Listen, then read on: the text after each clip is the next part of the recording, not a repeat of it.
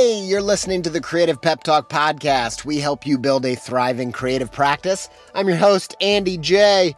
Pizza. You can stay up to date with all things Creative Pep Talk by following me on Instagram at Andy J. Pizza. Let's get into today's episode.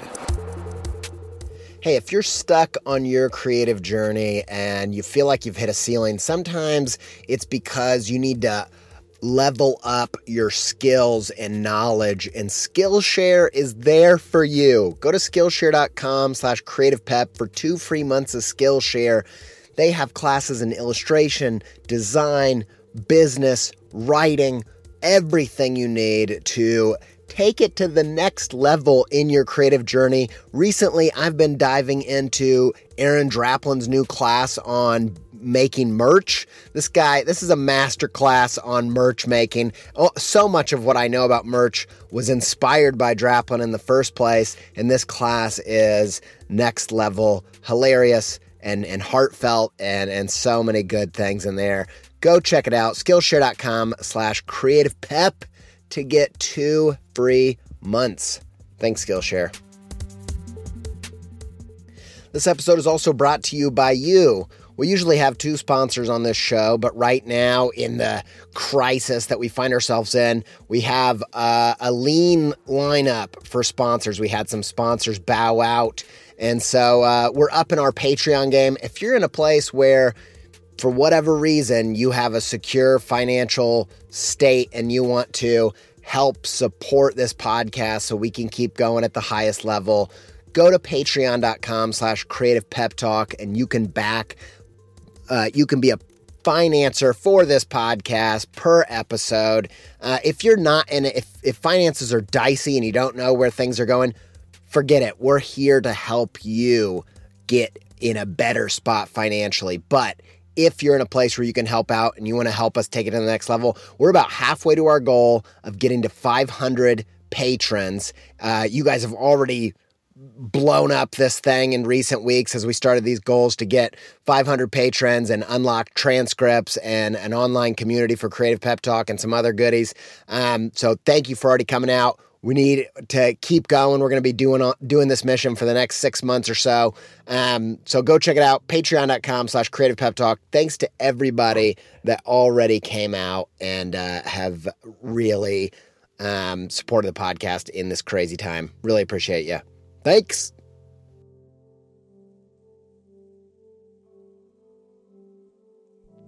All right, so I'm in the studio of my car, actually my minivan, because we're stuck at home with 3 children. So I'm sat here in my car. It's the only quiet place I could find. Just to give you a little intro, this is an Ask Dr. Pizza episode. I wanted to do an episode because I see so many concerns that are the same. I feel like so many creative people are going through the same kinds of things. I put out a call for questions for an Ask Dr. Pizza episode, and rather than address specific questions, because I started to see these really specific patterns, I just created the 4 buckets, 4 questions that everybody seems to be asking themselves. And we're going to go through that. And I did it over the internet, proper social distancing practice with my agency co-founder for CoLoop, Ryan Appleton. He helped me. He became the guest host and posed these questions to me. And we had a really deep discussion about finding hope and motivation and grace, most importantly, in this very, very difficult time. I think you're going to like it. I think you're going to get a lot out of it. Without further ado, here is Ask Dr. Pizza.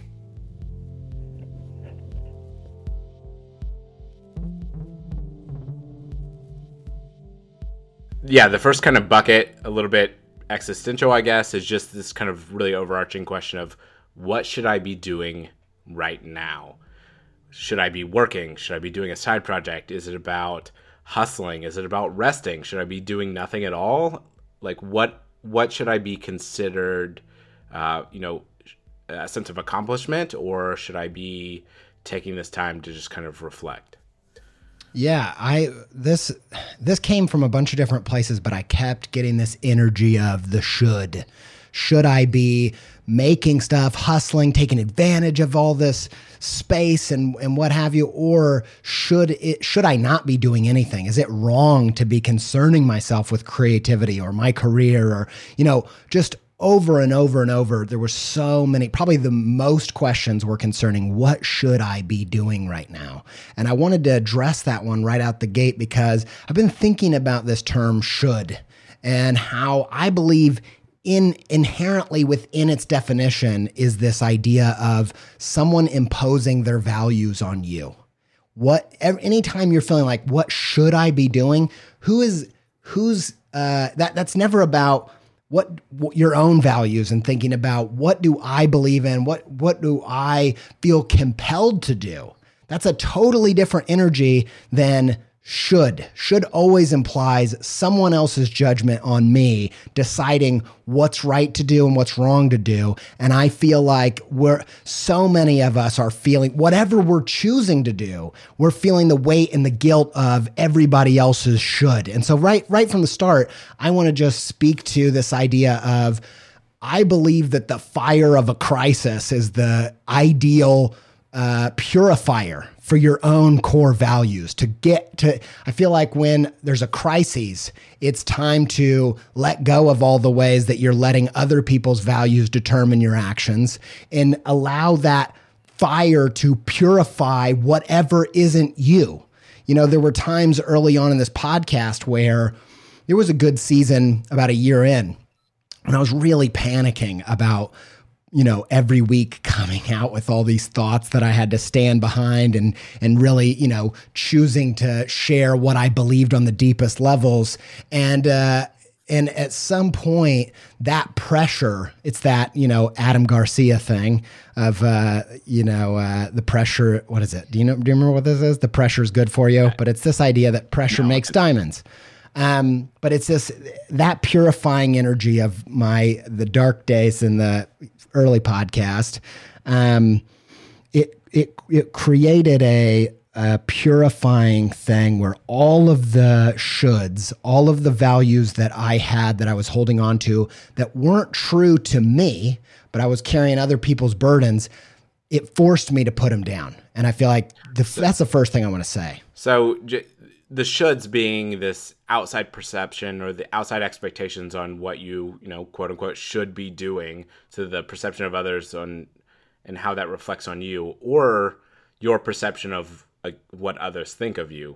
And so when you're saying the early days of the podcast, there were some dark days, is that because you were kind of lost in those expectations of others? Yeah, I think that there was that. And then I think there was also I think the purifying process is a bit painful. So the other thing that happened was as I was there on a weekly basis, publishing my beliefs out in public, I started to realize that a lot of my identity was built on shoulds, built on other people's perceptions and impressions and values, and that I couldn't show up every week and communicate what they wanted me to believe.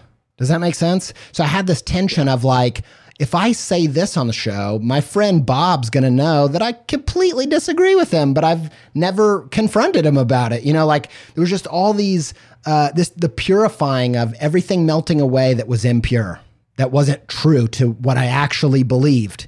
And I think when things get dicey and serious, all of a sudden, that's when we find the courage to embrace our real truth. And so for me, instead of thinking, what should I be doing? I would be running to, how do I get in touch with my own real values, my own true why, and how that relates to why do we need creativity? Why do we need art?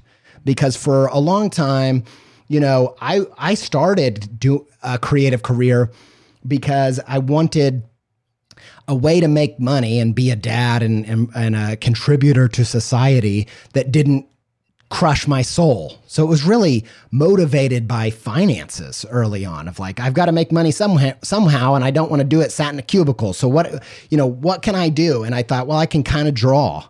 And so that was my early motivation. But at some point when I really hit a brick wall and I was in that dark night of the soul and those purifying times early in my career, I realized that this is what the Vlogbrothers call dirty fuel. Is that motivation just wasn't enough to get me through the dark times. And I had to reach deeper into truer, more existential, fundamental values. And so I feel like so many people right now are going through this thing of like, does it even matter? Who gives a shit about creativity, about art and whatever? And I think that if you will pull on that thread long enough and get to the bottom of it, you can actually start to build a much firmer foundation for why creativity is one of the only reasons to be alive. And if you start building that foundation that's beyond the shoulds, that's beyond the burdens put on you by others, you will start to find a deeper, purer fuel that will actually go beyond this crisis. Does that make sense? Absolutely. So this is essentially the same question, but I'm going to rephrase it in just a different way to get your perspective on it. What would you say to someone asking, what should I be doing in relation to the other artists, the other peers that I see? I see, friend A and B or peer, C and D creating all of this content now. Like, what would you say to the person that is doing that compare? Yeah, the first thing I would say is my therapist recommended I checked out this thought leader therapist, Esther Perel. And she just so happened to be one of the most recent guests on Tim Ferriss's podcast. You should all go check that out. It's really helpful. And actually in the show notes, I'm going to list a few podcasts that from experts, whether it's Zen Buddhist or there was a guy who was an expert on grief that was on Brene Brown's podcast. And then this Esther Perel one that really helped me kind of ground myself in my thinking here. And one of the things she talks about is in times of grief, which is what we're all kind of going through, grieving what the world was and what it's going to be that we didn't expect it to be, and all the plans that we had, and just all the different and people that we're losing, like just a huge season of grief. And Esther Perel was talking about how, statistically, tons of marriages dissolve after the loss of a child. And it's often not about the loss of the child, but it's about the judgment of how the other partner grieves, because it's not how they grieve. And there's multiple types of how to grieve. And she said that, there's really, there's a bunch of different reactions to what we're going through right now. But one of them is, I need routine. I need to keep as much normalcy as possible. And, that's how some people are dealing with the grief. The other side of it is I need to just shut everything down to the most basics. I can barely do those. I don't need the schedule. I don't need the pressure of all the other things from my normal life. And what we see is every side of that is judging the other person and saying, that's not how you grieve. And so I think that when you come to that comparison thing, that's why I wanted to start with this, is I wanted to erase that should. That should is the judgmental gaze of the other. And if by tearing that down and realizing like, okay, how do I need to grieve? How do I need to get through this? And actually for me, I think that I am the type that needs to keep with the routine, keep doing my thing, keep making stuff. And actually I was lucky enough right from the get-go of this thing that I had a pressing deadline, because if I hadn't, I might have not. I'm quick to abandon my routine, and it's really self-sabotage, because as an ADHD person, it's one of the only things keeping me passable as a human. So, and I've done a bunch of other things other than just the routine, but that is really my safe space. So does that make sense? I think judging each other's grieving process is, as soon as you notice that internal thing happening, and you're comparing, you're getting into this thing that's saying there's one way to be a person in any scenario. And we all know that's just garbage. Yeah. So, it sounds like you very much have, you've found your own way to grieve, right? You've kept with your routine. You continue working on deadlines. You've continued to produce the podcast, and so the recommendation is, other artists, people, the creative pepperonis, people listening to the podcast should find their own unique way to grieve and not worry about both the perception of others, but also perceiving how others are grieving and judging that as well, or comparing and contrasting on what they're doing versus what others are doing. I think that the takeaway there is just have a radar for when am I getting into judgment of how other people are grieving versus how I do. And then also the self-awareness to maybe look back to other times of grief in your life and say, what were the things that helped me bring meaning to this? David Kessler was on Brene Brown's podcast, and he did some of the fundamental work on the stages of grief and that we're all familiar with. And he actually lost one of his children, and he has this deep, intimate connection to grief. And he talks about, what are your, how are you going to grieve? How are you not, he makes a really interesting distinction between not making the coronavirus in this situation meaningful, not making the virus meaningful, but bringing meaning to this time, because it's your job to make meaning of it.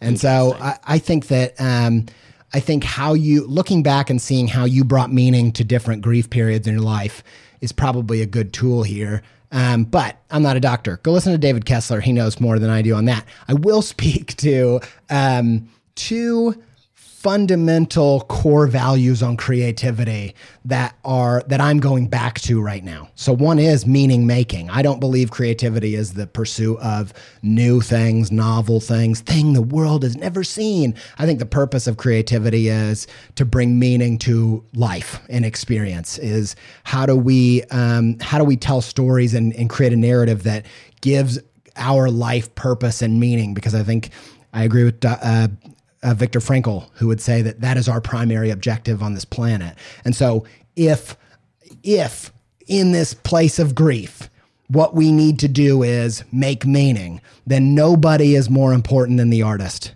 because it's the poet and the songwriter and the filmmaker all those are the people that help us ground us in narrative, ground us in our community and what we mean and matter to each other and how we provide value for each other. So my first core value with creativity is about meaning making. And then the second one is, which I think is, I did a little research about it, is this idea of embrace escapism. That was a t-shirt that Jean Julian made back in the day. We both worked for the same t-shirt company, and I was too dumb, like out of college, I just thought it sounded cool. I didn't even think about how it was like an oxymoron. It took me forever to like get it, but embrace escapism. And I think that, they did this study where they were checking children's pain levels during a blood test, and they distracted some of the kids and they didn't distract others. And the distracted ones had lower levels of pain. And I think when it comes to, when it's a waiting game, when you're just like, we got to get through this thing, one of the best tools is escapism. And I put this, I found this post on, it's We the Urban on Instagram, and it says, as you binge watch your 10th Netflix series or read a book or sleep to music, remember that in the darkest days when everything stopped, you turned to artists. And so we get to be the thing distracting the kids from the blood test. We get to be the people that are helping people wait this out. And I think that there is some healthy level of escapism that creators can provide. And it means that art is more valuable now than it ever has been.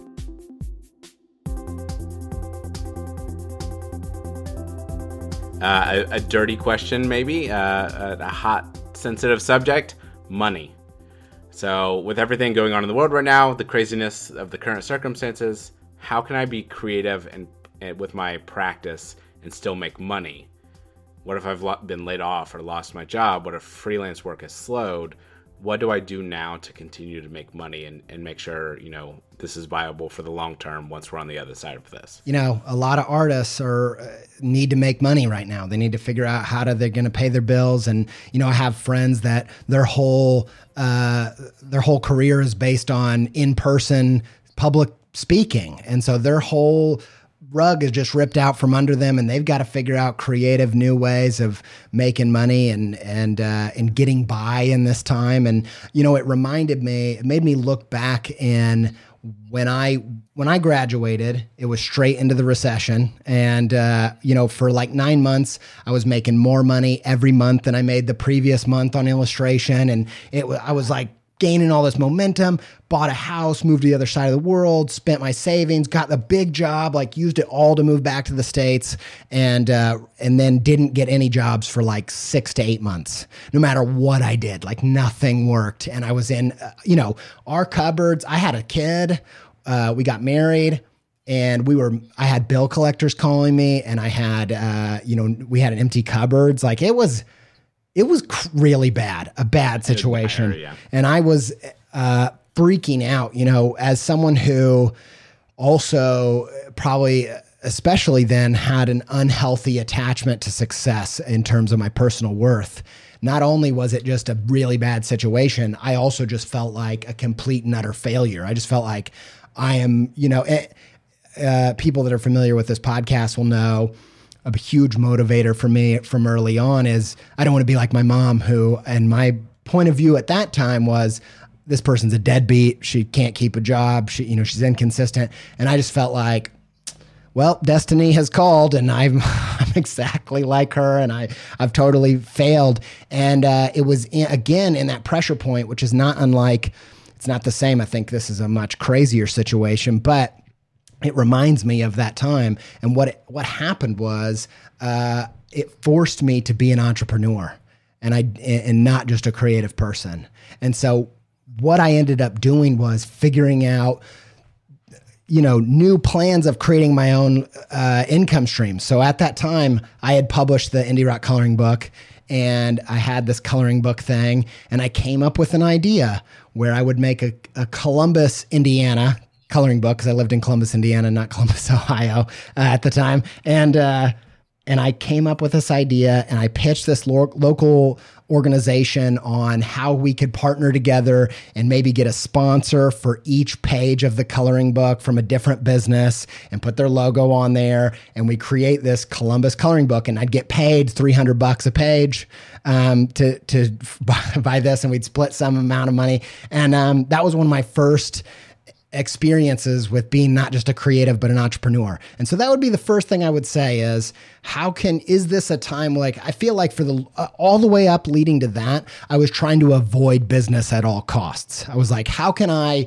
you know, just be so ridiculously creative that I won't have to worry about the business side? And there came a time where it was like, no, you're not going to survive without putting on this entrepreneur hat. And I started thinking of stuff like that. I also started, you know, kind of hitting the pavement, so to speak, of sending my secret PDF of design work that wasn't on my website, you know, like drop shadow shit is what I'm talking. And I just had, like, you know, everything that the local businesses wanted. And I started sending that secret PDF to all of my friends that worked at agencies. And I started, you know, emailing people, like my parents, their church I knew needed a bunch of design work. And I emailed the person there, and I was on retainer for like 2 years, like a very low amount of money, but it covered like 3 bills every month.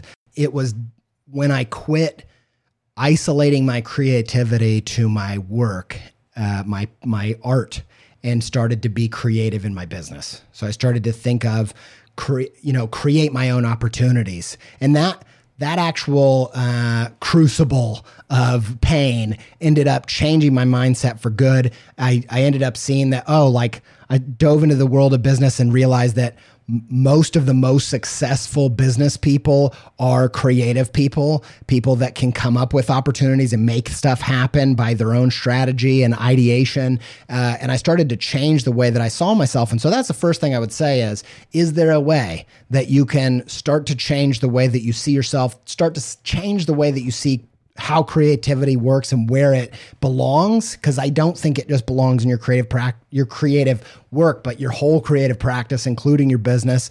And then also just like, you know, the other thing that happened there was an ego death. Is like, you know, at the time I had published a book right out of college, and I had worked with some dream clients, and I had to get to this place where I had to email all of my friends from school and stuff like, hey, do you have any like crappy logo jobs I could do? Like, and it was just like, it was just survival mode. It wasn't about thriving. It was about surviving. And I think that mindset shift was really powerful. So this kind of goes back to a core value of CoLoop that we don't have to dive into extensively, but I think there's something interesting in pulling some threads on what you were saying of diverse creative content, right? Looking at your creative practice and your creativity in general strategically to determine, you know, it's not just quote unquote the art, like you mentioned. It's not just the illustration. It's not just the lettering I'm producing. There's all these other avenues in which I can produce creatively that maximize my revenue streams. It ensures I have passive income or just diverse areas in which I can continue to generate money if one of these starts to ebb and flow. Absolutely. So that goes to our core value of, you know, one of the things we do with the agency is every artist that we put on the roster, we put there primarily because they have such an extreme sense of their artistic voice. And in my mind, their artistic voice is really the animating force behind everything that you do. You know, I think there comes a time in your creative career where you got to pick a lane for a minute, develop your craft, you know, as Ira Glass says, bridge the gap between your taste and your actual work, like your ability to produce stuff. And I think that phase is usually about, you know, learning to talk rather with your voice rather than having something to say, so to speak. And I feel like you're hitting on this idea of like, can you get past the how you do things, which is your style, and get into not just what you're making, which is your craft, but why you're making it, what is the deeper essence of who you are, and how could that be applied in new ways that you hadn't expected that can maybe pay the bills. And I want to speak to, there's a few ideas that I've seen, just tactics and such, things like, you know, I've seen people do online concerts where they have donations from Venmo. I've seen people do online conferences where they sell tickets or they take donations. There's digital products that I've seen people create. Another one is Patreon. We've upped our Patreon game a little bit recently because we've had some sponsors bow out and things been a little bit lean on that side. And I wanted to speak to the Patreon thing because I think a lot of people think things like Kickstarter or Patreon are just like easy money, like that'll solve all of my problems. I'll get on Patreon and, you know, people just like my general vibe, so they'll just start giving me money. And I don't think that's the case. And in fact, I think one thing to be thinking about through all of this stuff is working with language and not against it. So there's a talk by Jeff McFetridge he did for the Do Lectures back in the day, and it was all about why he calls himself a graphic designer.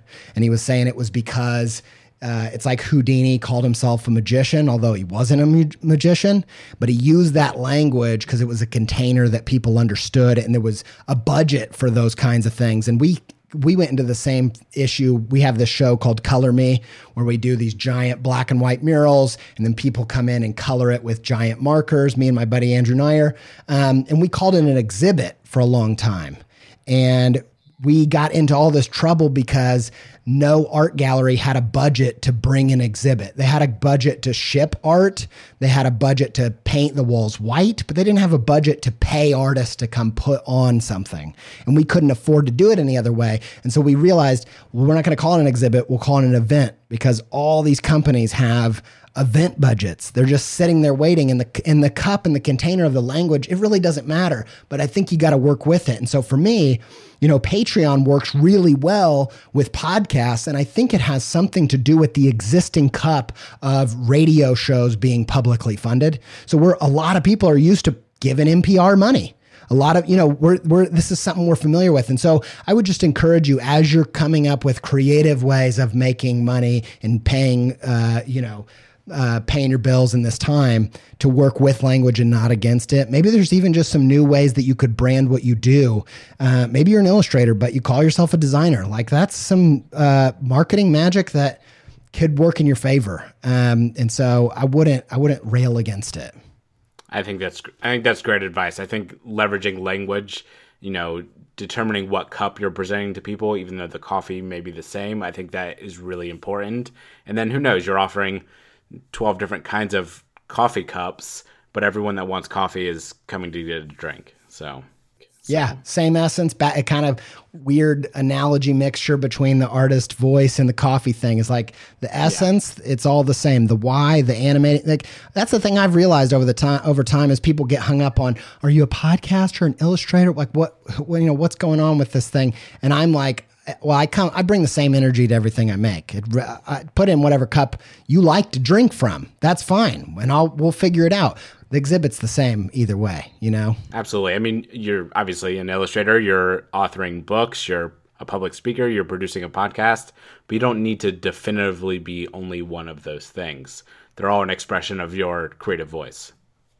Absolutely. And then on top of that, I can realize that, you know, what are the terms that help me not manipulate, but communicate to the right people at the right time. It's not about putting your essence in a cup that pulls the wool over somebody's eyes. It's about putting it in a cup that's attractive and makes sense to them and they're familiar with and they feel good about. And so that's something I would encourage people to start thinking about is your marketing position in the world by the language that you use. And I think a lot of creative people, you know, we really just desperately want that hot, pure creative energy. We want to just pour it in people's hands, raw, like give it to them raw. You know what I mean? Like, don't label me. Don't put me in a cup. And you're like, well, you know, all language is a symbol. Like, go into the philosophy of like postmodernism, and they're all, you know, disconnected of like, you know, a tree is never a tree. A tree is that thing over there that we call a tree. And you're just like, give me a break, okay? We need to get some stuff done. Don't get so hung up on, you know, what cup you put it in. One last question on the topic of money. What would you say to people feeling shame or feeling a sense of guilt when they're not taking a hit currently in their creative career and they're still continuing to work with clients and earn the same amount of money and revenue from their practice, but they definitely have the awareness and perception that other people are being very negatively impacted? Yeah, I love that. And actually, this is something that's been on our minds. We've talked about it a bit. One of the things I think that if you're in that situation and you're feeling that pain and that or that shame, I would start to ask yourself, are there ways that you can give back? One of the things we did was we gave away 5 little mini coaching recordings to people that attended our CancelCon live talk. And I've been also brainstorming behind the scenes and I'm planning to kind of ask the community, you know, how can we help? What topics do you need? What resources do you need? You know, whatever. And so I do think there's a herd mentality thing going on where it's like, I'm actually okay just being an introvert, reading, doing my work, like, you know, getting by, it's uncomfortable, but whatever. And I think that if there is that nagging thing where you feel like I'm in a privileged position, I do think it's a great idea to say, how can I give back? And we've been thinking through that. And one of the ways, you know, I didn't feel undue pressure to put out podcasts every week of the quarantine, but I definitely, you know, like I told you, I was struggling on a massive deadline. Putting out podcasts consistently has been kind of painful for me, but it was one thing that I felt happy to do. You know, the burden I accepted the burden of, I know all of the listeners are going through a whole laundry list of different terrible feelings. And one of the things that I can do is show up. And so, you know, that was within I had to do some really early mornings and some weird hustle, but it was the least I could do for the way that my community has been there for me over the past 6 years. Just showing up and continuing to produce the podcast and offer that to your audience is a way that you were able to give back in light of everything. And I know other creatives, you know, on the roster, but creatives in the community as a whole are finding unique ways to give back or offer their products or their services, you know, in a very altruistic way, you know, free of charge or to the right people or brands that are able to leverage those during this. So that is a way you can kind of deter that guilt, knowing that you're also giving back while you're still continuing to thrive in your practice. Yep. And I would also bring up. Something I talked about on Instagram not long ago was something I heard Russell Brand talking about, which was, you know, when you're feeling the void and you're feeling the you know, that existential dread and you're tempted to reach for superficial pleasure to make yourself happy because you're like, I gotta feed this thing. If you will train your mind to realize that often the way to fill yourself up is to actively serve others. And so that's another thing that I think even your mental health will benefit in this really trying time for our mental health, going out of your way to do something meaningful and mattering to other people. However, whatever your gift is, whatever you can do will actually have a net positive to your own survival in this time. And that's something I've experienced too, is the first couple of weeks, I think it was, I started, I was getting really consumed with negativity and all kinds of issues. And I just started reaching out to some of the Patreon backers that have been around. I didn't actually plan on telling people this, but it's just an example of something that helped me. Was I went back through some of the Patreon backers that have been with us for years, and I looked through their work, and I just sent them a little recording, 10 to 15 minutes of, here's all the things I love. Here's what I would do if I was in your situation. I think you have this opportunity. You could shift some of your strategy there. You could create that, and I did like 4 or 5 of those. And I really got, I really got reflective about it before I recorded in those, created a bunch of notes and had some creative breakthroughs about how these people could be leveraging their situation. And I sent out 4 or 5 of those and got some really heartfelt responses of, man, I can't believe it's a lovely thing to pay attention to somebody. When anybody gives you some attention, absolutely. It's just so freaking, and they all really just, it hit home for them and they really appreciated the attention. And so, yeah, even just paying, not even money, paying attention to somebody, giving them some of that, boom, that can, man, we're so desperate for attention, for somebody to just look at us and see us, and to creatively spend some time on that. That can be that not just good for their mental health, but can definitely top you up as well. Little shout out to our sponsors, Skillshare.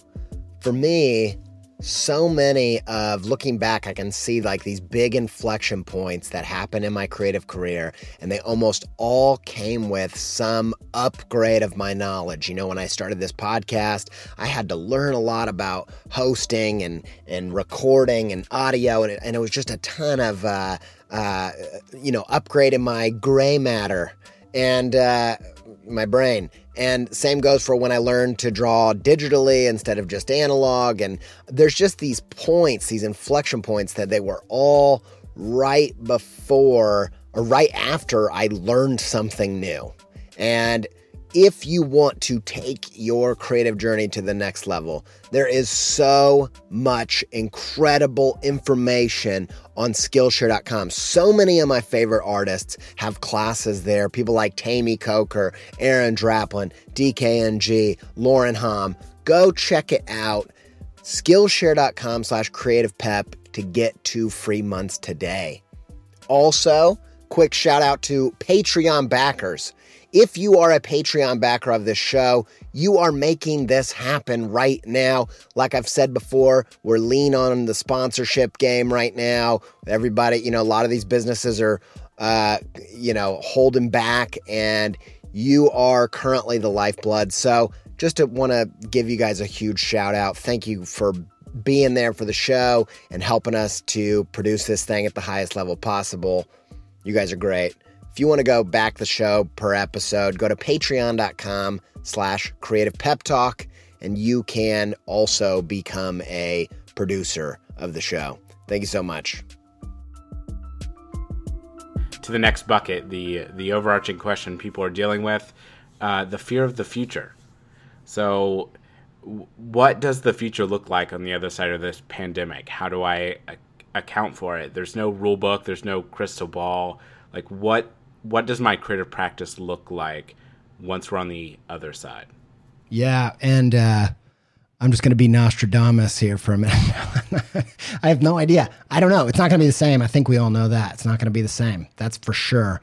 I had someone ask a question about, you know, basically saying, are illustrators even going to be a thing after this? And I think that that's a reasonable fear. I think we're all feeling like when the dust settles, when something this unexpected happens, you have to go into... everything is out of my control, and therefore all of the plans that I had could be obsolete. And that is true. There is a degree in which I think grappling with the reality of how out of control we are, there's actually, you know, there's a humbling thing that can happen from that. But I did Mary Gaspar art, she goes by on Instagram. I'd mentioned this on another episode, but I want to dive deeper into it because I did some research. She had mentioned early on in the quarantine that the Renaissance was born from the Black Death, came like right after that. And so I started researching it. And from what I can tell, it actually was the seeds of the Renaissance started right within the plague of the Black Death. Like it was happening. The first fruits of that were happening right there. And I started reading about why do historians think that was? And it was because there was this, you know, when everything goes out of control, all of a sudden the people, this is part of it.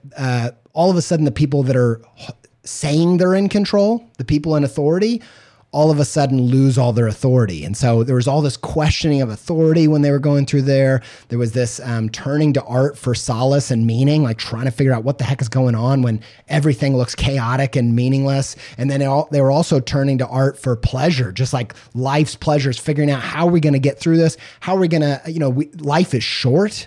How are we going to make it meaningful with, you know, all the arts? And then there was a bunch of social mobility that was unprecedented. So like after it kind of leveled the playing field for everybody. And all of a sudden, like lots of people that were serfs became nobility. And it was just friggin', it was crazy. And it just shook everything up. Right.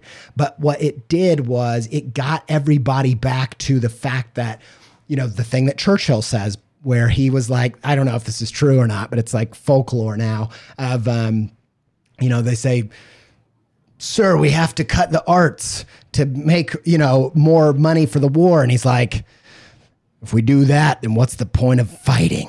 Like, you know, the whole freaking thing. I don't know what the actual quote is, but that was a perfect Winston Churchill impression. I could have, you know, John Lithgow, I could have embodied it. He's from The Crown. He plays a good Winston Churchill. This whole idea of like, I strongly believe, you know, back to that quote of like, remember that in the darkest days when everything stopped, we turned to artists.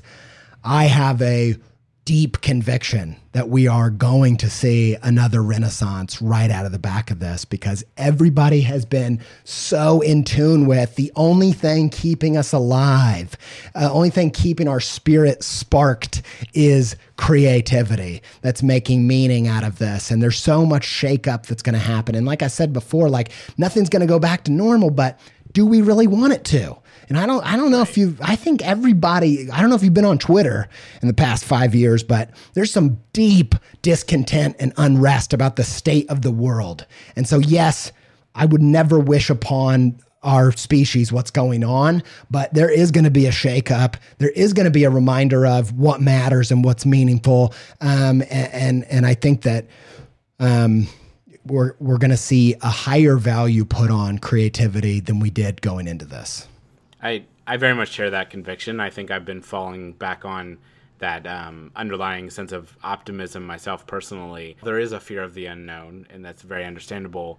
There shouldn't be this definitive, the unknown is bad or the unknown should be scary, because when we come out on the other side, what we then face, if the world has changed, and I very much think it will be, could be for the better. Yeah, it could be for the better. And then on top of that, it also kind of reminds me of what you see you know, when Detroit goes bankrupt and all the artists move in there and they do, you know, that's like, I heard Rob Bell, this is one of my all-time favorite ideas, like top five. He talks about the Genesis story from ancient scripture, Judaism and Christianity, where it's about the creation story, and there's chaos in the universe, and it says that the spirit hovers above the chaos, and it's the spirit, the creator spirit.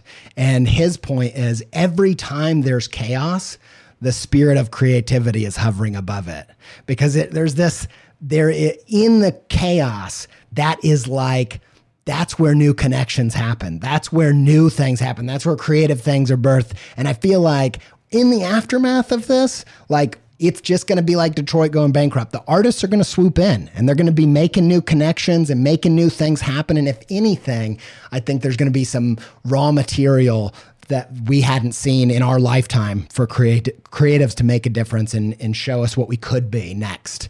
And I think that's what happened in the Renaissance. I very much am agreeing with you, but what would you say to the people that say, that's great, you know, when we come out on the other side of this, there's going to be a Renaissance, you know, maybe history has proven that. I believe that point to be true, but what do I do now?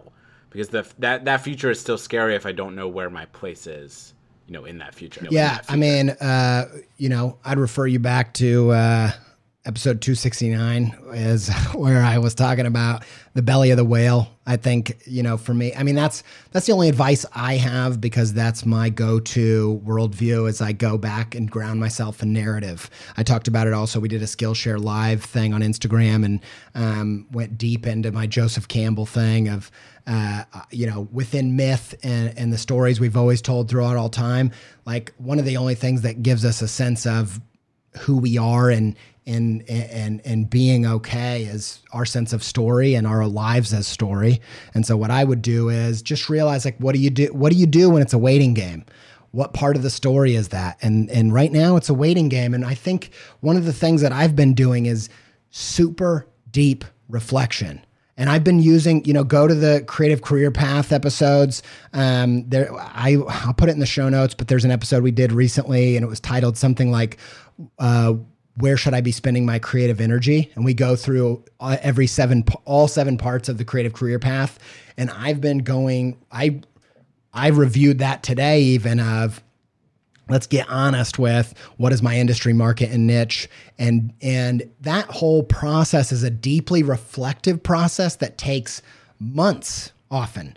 And then on top of that, the other thing I would say is, ask yourself questions about who you want to be. Like, I heard someone share this on Facebook. A friend from high school said, as we go back into normal, all of the establishment has every reason to get you back to the same place you were, because they were on top before we went into this. And so before you just blindly accept who you used to be, make sure you're only adding back things that you're sure about, because I feel like everybody's going through this purification process and realize, oh, I didn't need that, or oh, I didn't, or that was actually hurting me more than that part of my routine and habit that was actually destroying me. Like, being really reflective of, what do I want to be on the other side of this? What do I want to bring on the other side of this? What do I want to put back in my life at the other side of this? I think it's a deep time of reflection, getting into who am I, where do I want to go? And just realizing, that's one of those things of, like,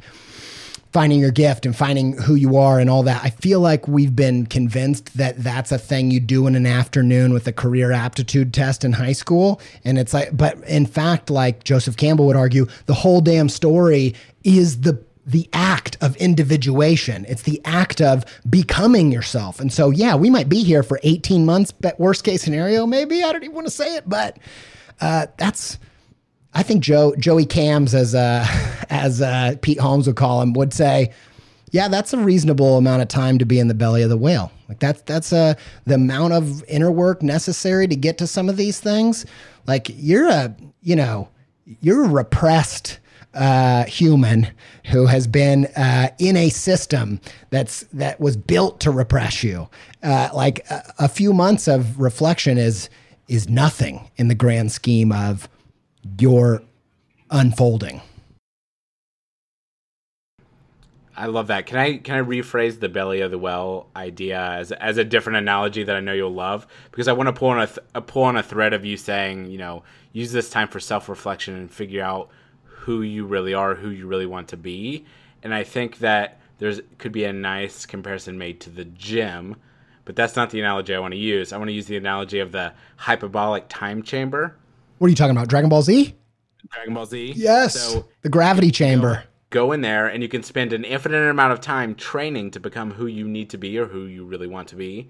And you can think of this time as your hyperbolic time chamber. Yes, you're in self-isolation. Yes, you're quarantined, but you can spend that time to train. One of my favorite ideas that I ever heard, I just heard on a podcast with Duncan Trussell, Family Hour, and he was talking to this Zen Buddhist master, and he was trying to say that basically life is like a prison. And when you're stuck in this body, and the Buddhist teacher said, this is basically Buddhism. You're in a prison and you realize that you could roll up your mattress and it actually works as barbell. And this thing is really great for pull-ups and all. And you realize like, okay, I'm in prison, but it's actually a gym. This whole existence is a spiritual gem, and you can see the inmates that get that and the inmates that don't. Like the people that they're going to be. Look, I just want to clarify this. I'm not shoulding. I'm not saying you have to make it a gem. But all I'm saying is if you're listening to this podcast, you want my take on it. This is how I'm thinking about it: is I want to go into this prison and leave with a six-pack. It's just a strategy for how someone could deal with the fear of the future is to be prepared, right? It is Terminator 2.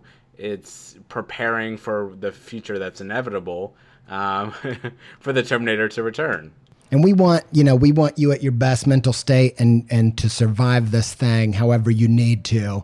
So there's no shame on that. But there is a heck of a judo move turning a prison into a gym. And I think that, I love the hyperbolic chambers even better. This is your gravity chamber. If you don't know, Goku, Dragon Ball Z, he has to go into this extra gravity, like crazy gravity chamber and train to become a Super Saiyan. And I think, you know, I hope I go Super Saiyan after this. I hope everyone gets Super Saiyan. Me too. Yes. All right. So do you want to dive into the last bucket? Okay. This one all centers around productivity and motivation. Like I know I want to work. I know I want to be producing. I have that urge to be creative, but I'm having a hard time starting or keeping my momentum or actually finishing. What do I do? Yeah, so I a lot of questions came through saying, I want to make use of some of this time and this situation, but I'm having a hard time habitually showing up. And first of all, the first thing I know I've kind of hit on this a little bit, but I want to just camp here for 1 second. Give yourself some grace. Like, give yourself some grace. I've actively, I've had so many people come through my social channels communicating that message. And it really, it's funny. I feel like we often don't think these little messages we put out into the world actually make a difference. But it was those voices in my head that I saw on my feed when I realized like,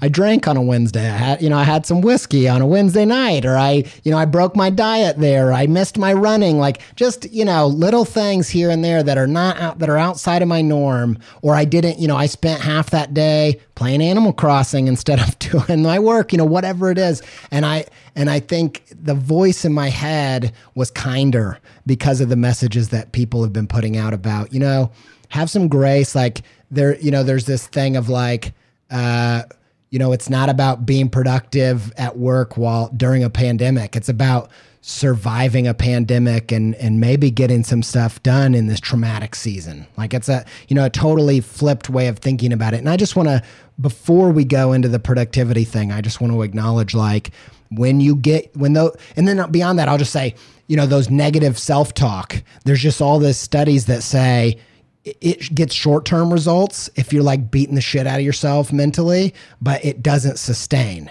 And so that lack of grace on yourself isn't, you know, I've had family members talking crap about their bodies as a means of getting themselves to get into shape and just, you know, talking crap about themselves. But like the studies are pretty clear, like that short-term can make you maybe skip a meal or whatever, but long-term it's that self-compassion that really gets you to results. And so if you're beating yourself up about productivity right now, just realize like long-term, which we're going to be in this for a minute, that's not the best method of success. So that, give yourself some grace.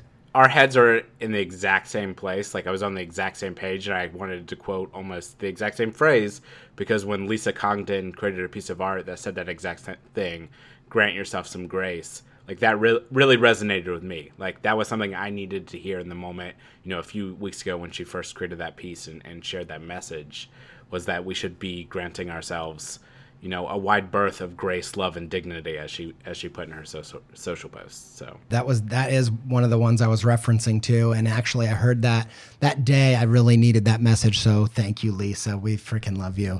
And that, yeah. And so anyway, I wanted to start with that because I don't want to get down into the nitty gritty of the hustle and not acknowledge that. But I also think it's interesting because I think this is a hyperbolic, is that the chamber? Hyperbolic time chamber. Yeah. The one way you can use that chamber is, I think it's like perfect setting to start figuring out the upside down nature of creative productivity.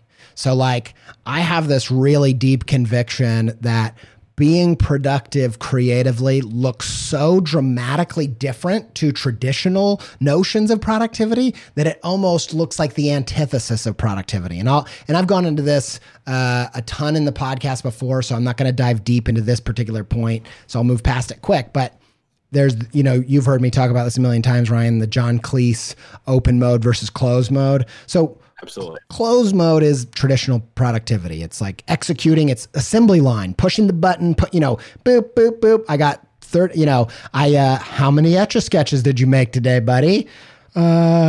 What's the sound of productivity again? Boop, boop. I don't know. Was that what I was doing? You know, but that, I love that Elf quote. It's one of my favorite.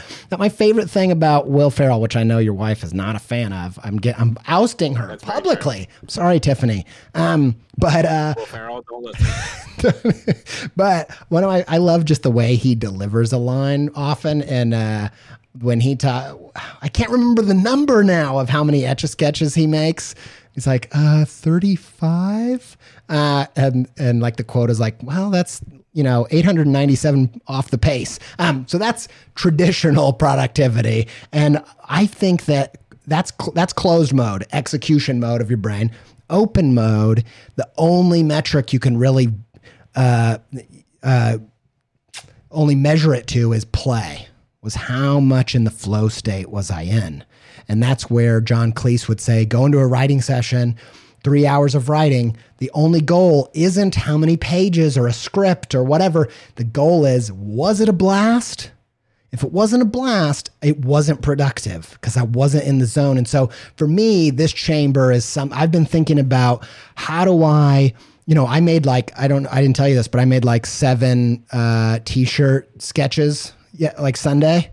And they were all things I was like just freaking so pumped about. And it was pure creative upside down productivity. I was just having a blast.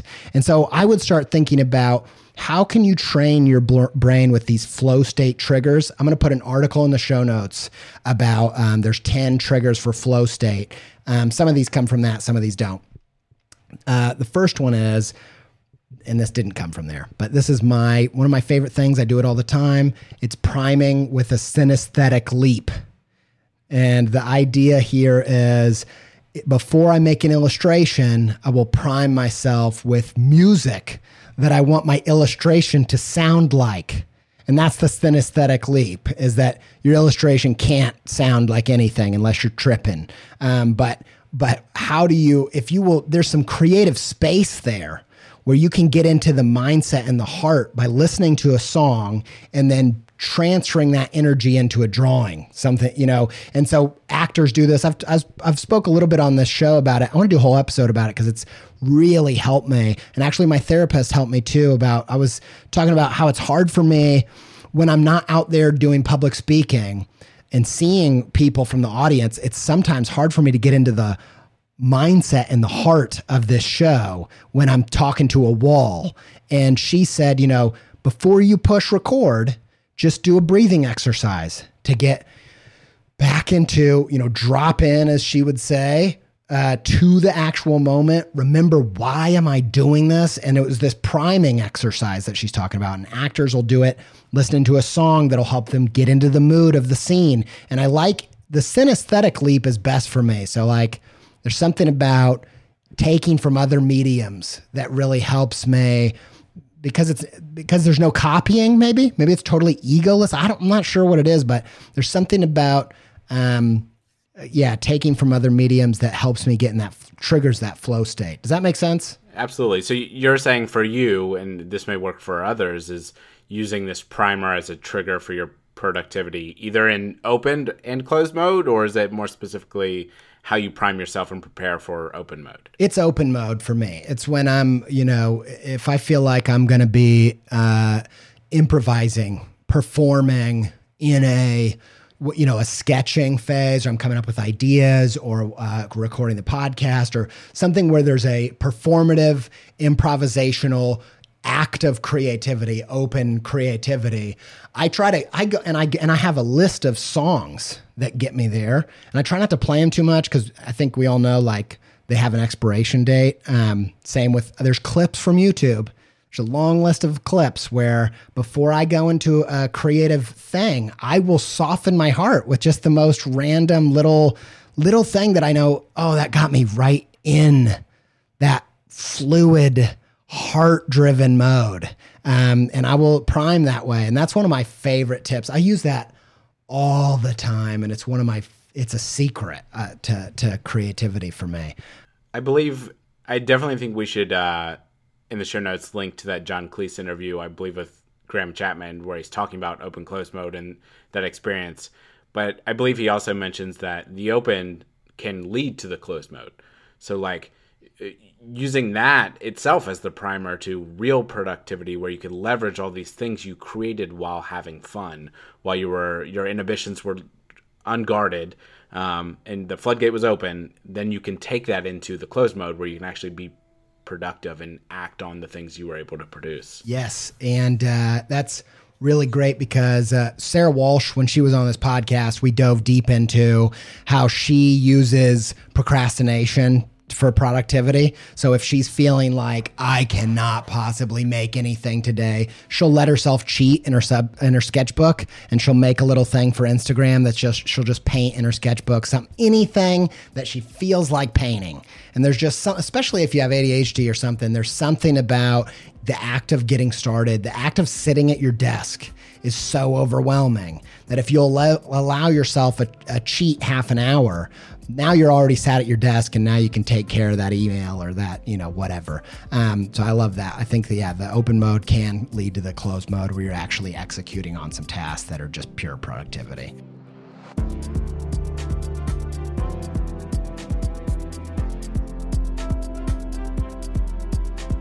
All right, that wraps up another Ask Dr. Pizza.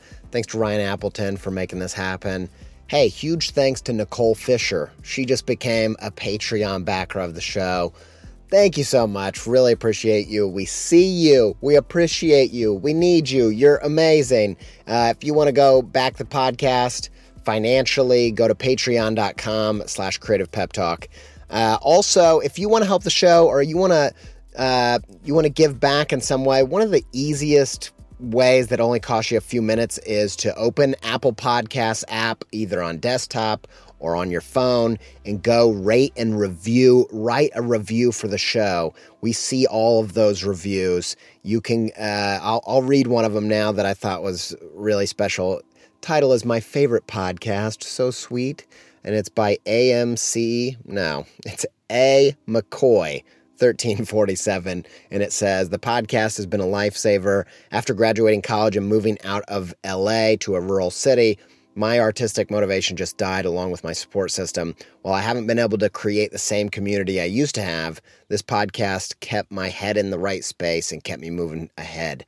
Andy's positivity is absolutely infectious, and yet he is such a realist and provides real-life advice for creatives. I'm so thankful for his consistency and encouragement, and while also speaking hard truth, highly recommend the show. So lovely. What a lovely review. Really appreciate it. Really appreciate also the noticing of the consistency. You know, getting an episode out every week is a challenge that I take seriously, and you know, I take a lot of pleasure in showing up on a consistent basis, but it does cost things, and it is a lot of, it's a challenging endeavor. And so, you know, I really appreciate that feedback. If you want to give back to the show in even just a small way with a little bit of your time, open the podcast app, Apple Podcasts, rate and review the show. For some reason or another, that makes a huge difference on whether people can find this show. So if you've never done it and you're a huge fan of the show, please go check that out. Thank you so much. Huge thanks to Yoni Wolf and the band Y for our theme music. Thanks to Alex Sugg for our soundtrack. And until we speak again, stay pepped up.